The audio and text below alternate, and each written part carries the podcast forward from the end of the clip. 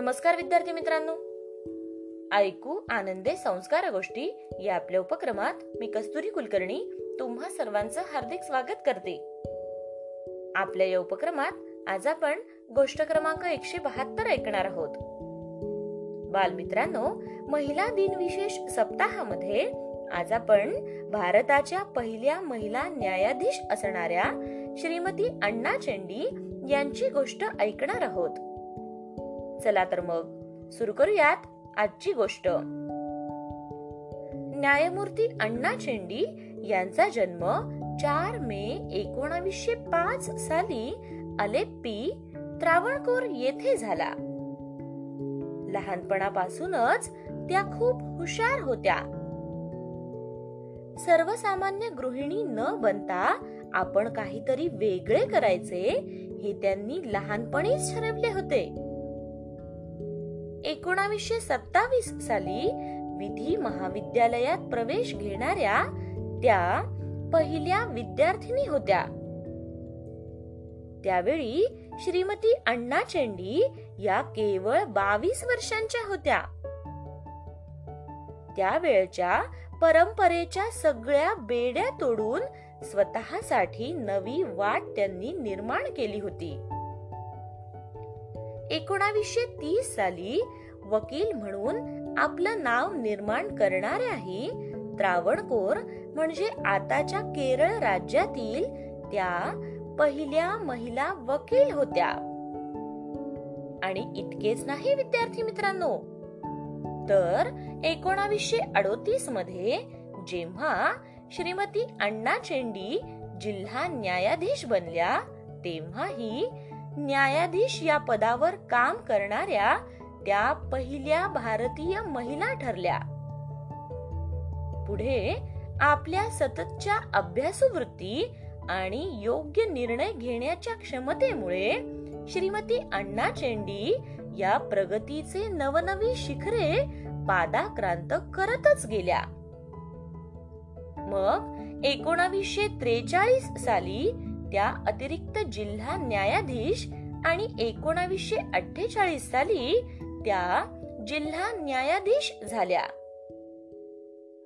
या दरम्यान एकोणावीसशे एकोणसाठ साली केरळ उच्च न्यायालयाच्या बेंच मध्ये जेव्हा सन्मानाने त्यांचा समावेश करण्यात आला तेव्हा श्रीमती अण्णा चेंडी यांची नोंद राष्ट्रमंडळाच्या पहिल्या महिला न्यायाधीश म्हणून झाली. श्रीमती अण्णा चेंडी यांचे साहस आणि आत्मबळाच्या जोरावरच पुढे त्यांची नियुक्ती जागतिक महिला वकील संघ कार्यकारिणीच्या सदस्य म्हणून करण्यात आली होती. त्यांच्या जीवनातल्या प्रत्येक टप्प्यावर त्या यशस्वी झाल्या होत्या.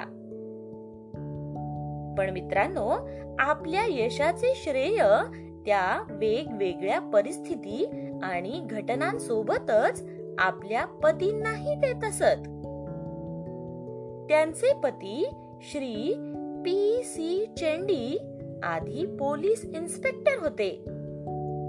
आणि नंतर inspector of general of police या पदावर पोहोचल्यानंतर ते सेवेतून निवृत्त झाले. बालमित्रांनो विधी कॉलेजमध्ये शिकताना किंवा न्यायालयात वकील म्हणून लढताना श्रीमती अण्णा चेंडी यांना अनेक टवाळखोर मुलांचा आणि माणसांचा सामना करावा लागला होता. कॉलेजमध्ये असताना मुले आणि न्यायालयात प्रौढ माणसे त्यांची प्रचंड टर उडवत असत. पण श्रीमती अण्णा चेंडी या अडचणींनी कधीही डगमगल्या नाहीत. उलट धाडसाने लढत राहिल्या. बालमित्रांनो तुम्हाला माहितीये का? श्रीमती अण्णा चेंडी यांनी अजून एका क्षेत्रासाठी रूढींचे बंधन तोडले होते. त्यावेळी कुठल्याही चांगल्या घरातील मुलगी नाटकात अभिनय करू शकत नव्हती. मुलींचे पात्रही मुलेच करीत असत. परंतु त्रावणकोरच्या तत्कालीन महाराणी सेथू पार्वतीबाई यांच्या प्रोत्साहनामुळे श्रीमती अण्णा यांनी रंगमंचावर अभिनयही केला.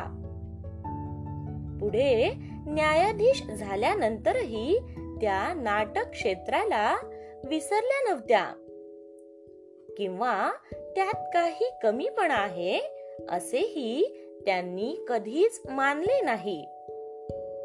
उलट आपल्या काही सहकार्यांबरोबर स्वलिखित नाटक murder of the English language या नाटकाचे त्यांनी दिग्दर्शनही केले आणि त्यात अभिनय देखील केला होता. बालमित्रांनो श्रीमती अण्णा यांना वाचन आणि लेखनाचीही विशेष आवड होती. केरळमधील श्रीमती नावाच्या पहिल्या महिला मासिकाचे संपादन संचालन करून पत्रकारितेच्या क्षेत्रातही त्यांनी आपला ठसा उमटविला होता.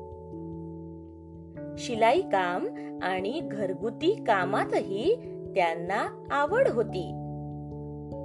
अण्णा त्रावणकोर विधान परिषदेच्या सदस्यही होत्या. एक आमदार आणि एक पत्रकार म्हणून त्यांनी महिलांच्या अधिकारांसाठीही विशेष लढा दिला होता. आत्मकथा या नावाने श्रीमती अण्णा चेंडी यांनी आपले चरित्रही लिहिले. सामान्य शिक्षणातच कायद्याच्या शिक्षणाचाही अंतर्भाव व्हावा असे मत असणाऱ्या भारताच्या पहिल्या महिला न्यायाधीश श्रीमती अण्णा चेंडी यांचा मृत्यू वीस जुलै एकोणावीसशे शहाण्णव रोजी झाला. त्यांच्या कार्यकर्तृत्वाला सलाम करून श्रीमती अण्णा चेंडी यांची गोष्ट आज आपण इथेच थांबवूयात. आणि उद्या पुन्हा भेटूयात अशाच एका छानशा गोष्टी सोबत आपल्याच लाडक्या उपक्रमात ज्याचं नाव आहे ऐकू आनंदे संस्कार गोष्टी. तोपर्यंत नमस्कार.